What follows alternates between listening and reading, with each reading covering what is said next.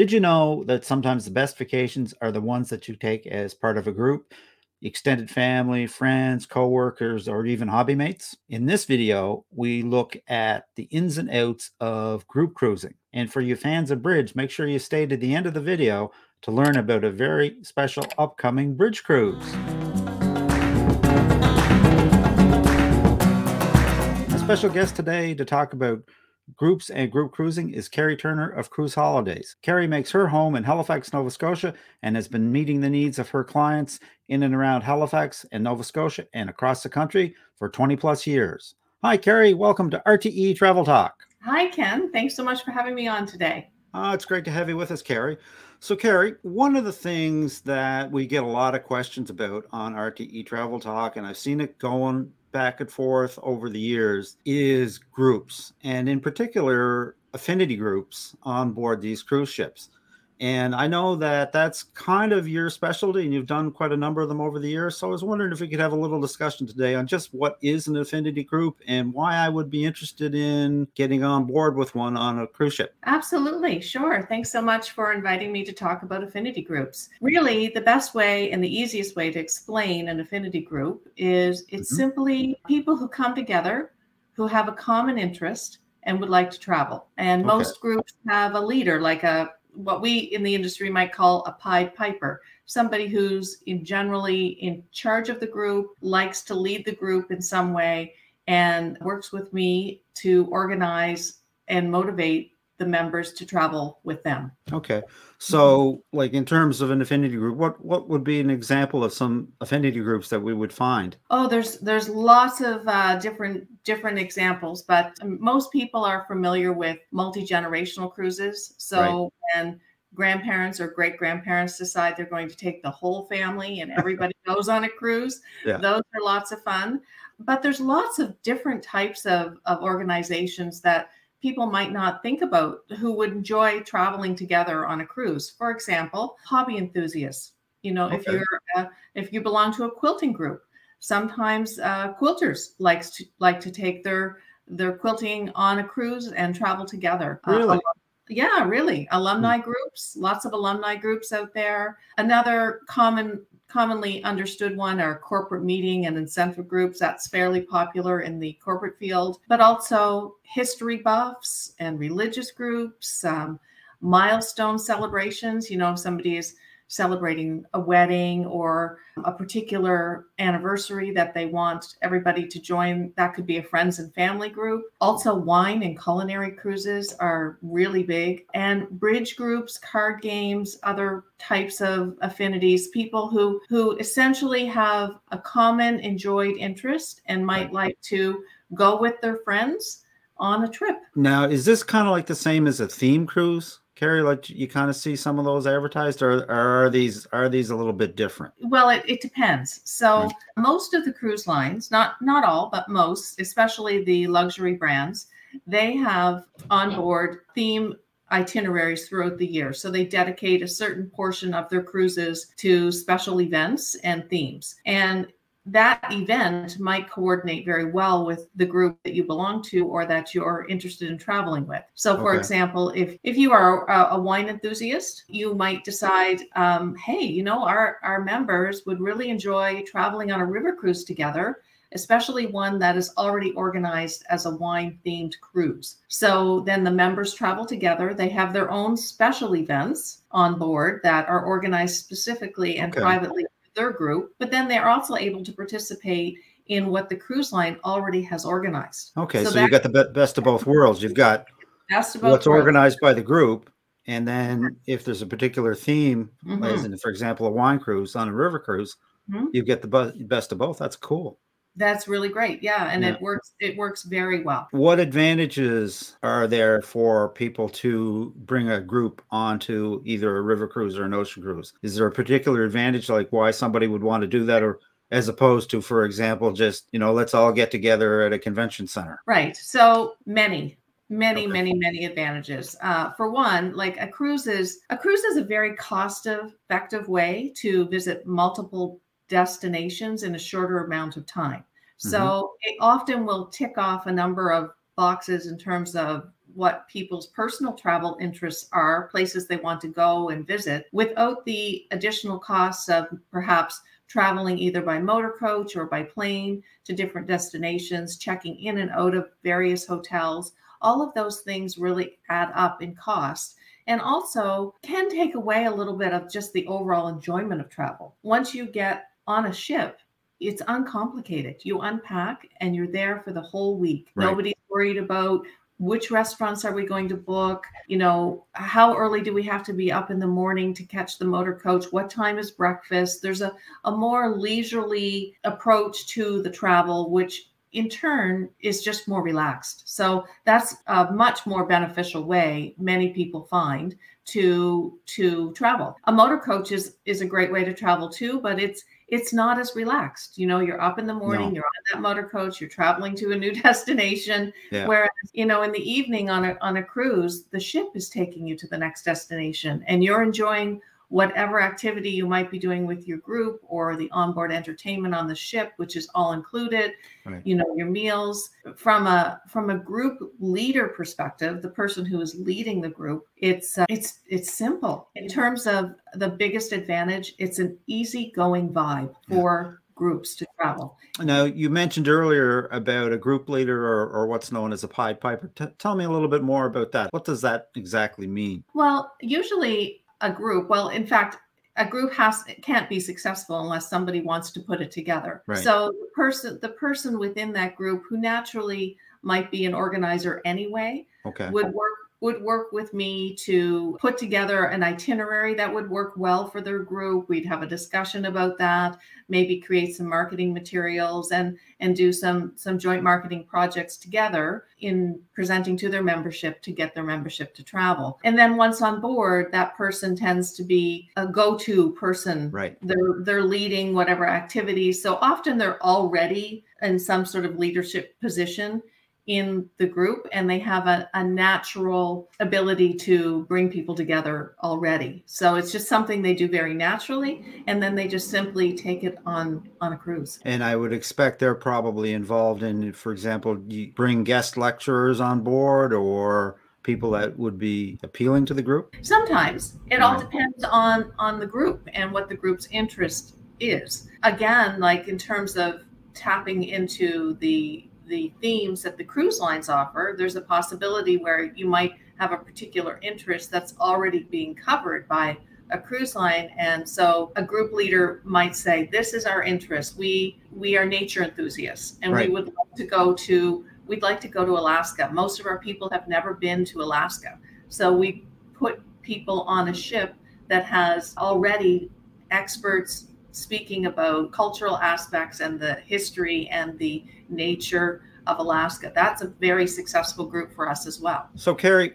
what size of groups are there normally? Like, is it does it vary? Is eh, what's what can yeah, we expect? So so a group size can can vary. One of the reasons why people often don't consider groups is that they think a group has to be a massive amount of people in order okay. for it to be worthwhile. Right. Whereas really a size can be as small as 16 people. 16 people constitutes a group. And some of my best groups that travel started out with just 16, 17, 18 people, and then they grew the group to 40, 50, 60 people over time. What happens is once that that first group travels and people see how much fun it was and how safe they felt traveling right. with yeah. their friends who have a common interest with them and how it was enjoyable to enjoy that time away whether it be 7 days 12 days 14 days all all within the safety of the group they already know they yeah. come back and they talk about it to all the other people who maybe didn't choose to go on that first trip and then the second time around when when the group leader decides we're going to do this again then what happens is people are lining up to go because they've heard how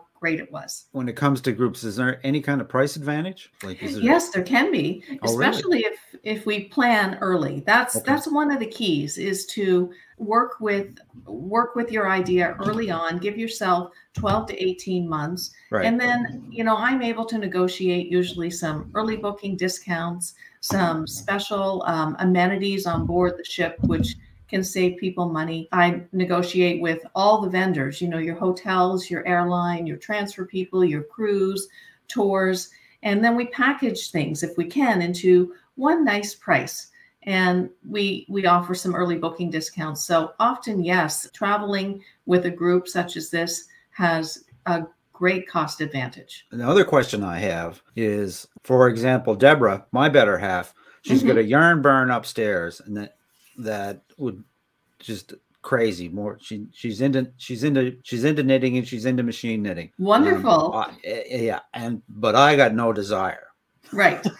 Yes. Obviously right you're so not knitting. If hubby wants to come, hubby wants to come along on the knitting cruise. Yes. What, what's what's there to do for hubby? The the best thing about a ship is that yeah. there's always something to do on board. Right. You know, let's say Deborah is planning to meet with her group of knitters. They have they have a room where they are private for the duration. Maybe they're gone for an hour or two that particular day, and they're yeah. they're learning something new and knitting together. And and you're and you're like, okay, so now I have two hours. All you have to do is look on your phone to see or or on your in your in the room on your TV to see what's on the agenda on the ship for that day. You can choose from many different activities on board or you can simply do nothing and go to the pool with your book. It just it's really it depends on the person, but you're never at um, at a loss for things to do. I guess is the best way to explain it. And often another thing that naturally happens is you wouldn't be the only person on the knitting cruise who's traveling with a companion who doesn't knit. And so then what we find is that new friendships develop with okay. other people in the group. Yeah. And people say, "Hey, you know, you know, Deborah's going to to knit this afternoon. What are you doing?" And and that person might say, "Well, listen, I thought I'd go to trivia. Do you want to come to trivia with me?" Or yeah. I thought I'd, I'd do 10 laps on the promenade deck because I'd like to get outside and get some exercise. And so that that's what typically happens. Right. Or so a...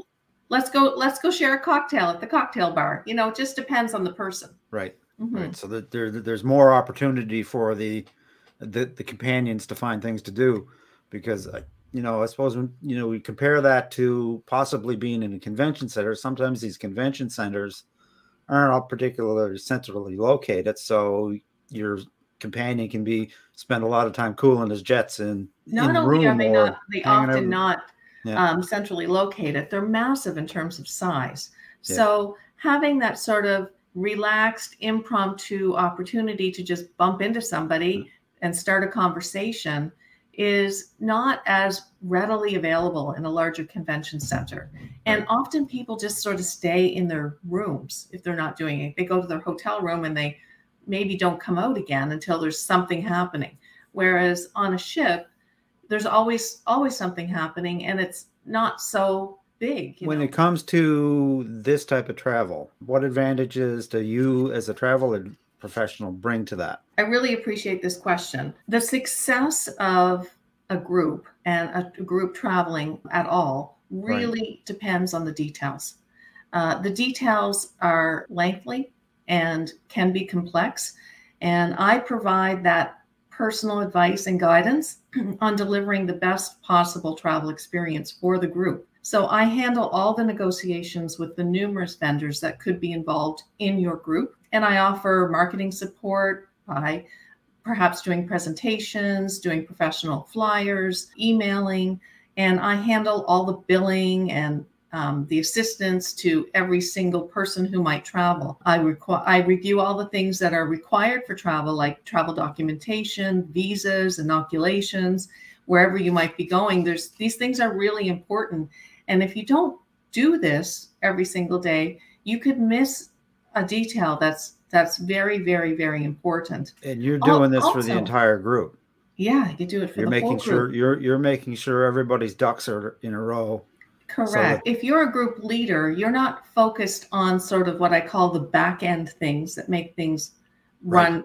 smoothly. You're focused on what are we going to do for fun? How am yeah. I going to have a great time with these people? You're not the the other thing and probably one of one of the top things to also consider is travel insurance needs, especially yes. for a group. You need to understand the inclusions and exclusions of travel insurance. You certainly don't want to be uh, selling a trip where people don't understand what they need for insurance and then find yourself in a situation with a group somewhere and somebody has an emergency.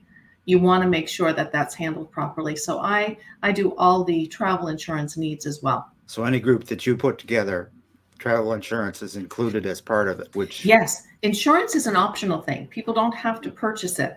But point is is to make sure that everybody has insurance whether they've purchased it from me or whether they've reviewed what they had the past few years especially with the fallout from the pandemic right. really uh, highlighted how important it is to understand what you have for travel insurance. Yes, absolutely. Mm-hmm. So tell me, do you specialize in any kind of affinity groups or do you, you know, you as the travel professional, do you take all comers?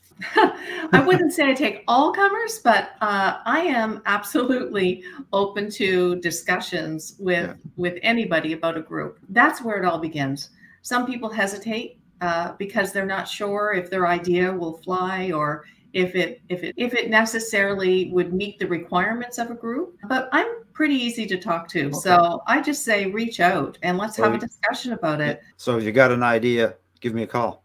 Yeah let's let's okay. give it a try and see if it well we i usually just go through a whole series of of questions and and people have lots of questions that they want to ask me as well. And then i i'll know pretty quickly whether or not it could be successful so I notice that you have a particular affinity group going in next March. It's a bridge mm-hmm. group, isn't it?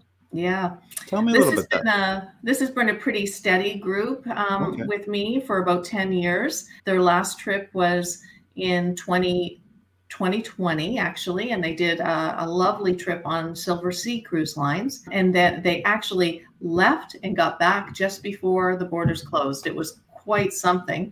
And then, uh, of course, we've been quiet for a couple of years due to pandemic, but we have them traveling again in March, and everybody is is very excited. It's a, it's a bridge cruise that I do with um, a company in Halifax called Grand Slam Adventures.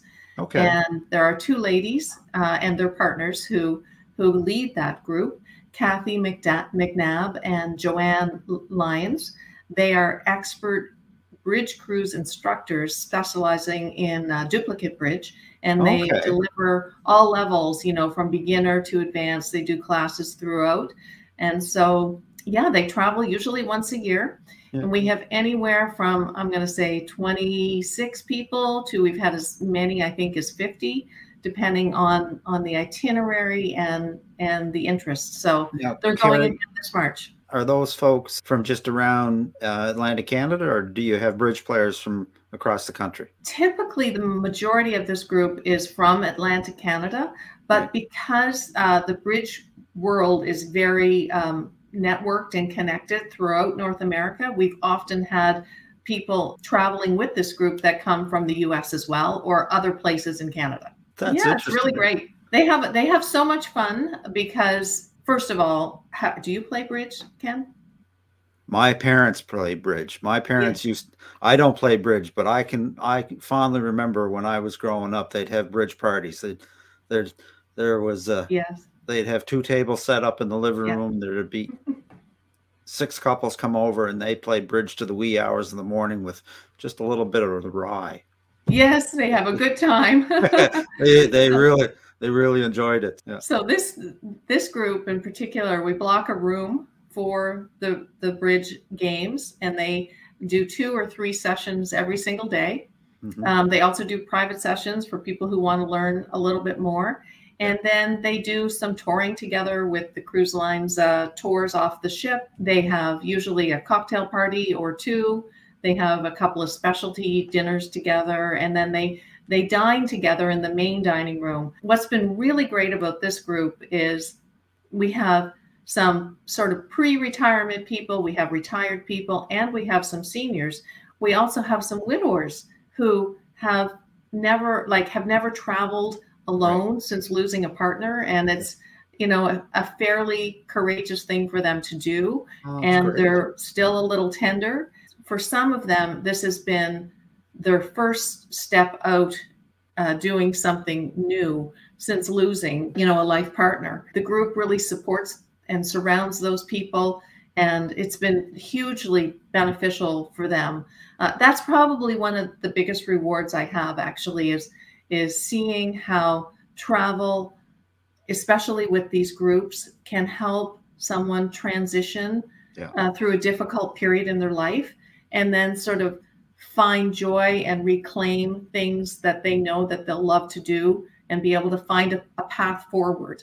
That's I get tremendous um, personal uh, sense of a, of joy helping people with that. Kerry, this has been absolutely great information. I've learned a ton about groups if folks wanted to reach out to you about this group, if there's more space available on it, or perhaps they have an idea for another group, what's the best way to get hold of you? Uh, sure. Yes, we do actually have some space still available for our bridge group for March of 2023. Anybody can uh, easily find me. Just you can give me a call. My number is 902 880 5434. Mm-hmm. Or you can send me an email at Kerry, that's K E R R Y, at cruiseholidays.oakville.com.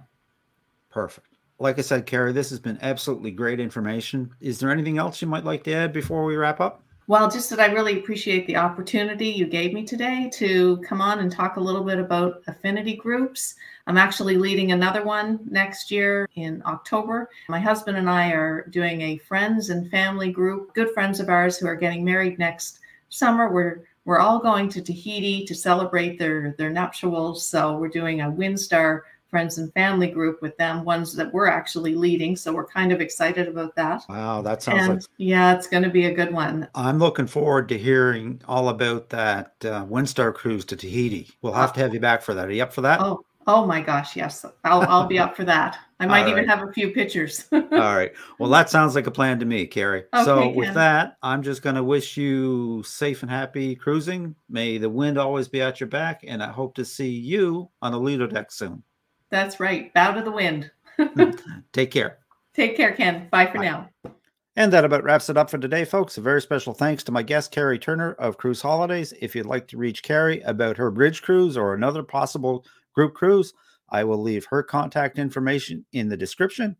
If you'd like to reach us, you can send a question to questions at realtravelexperts.com, visit our website, realtravelexperts.com, or simply leave a comment. We always respond.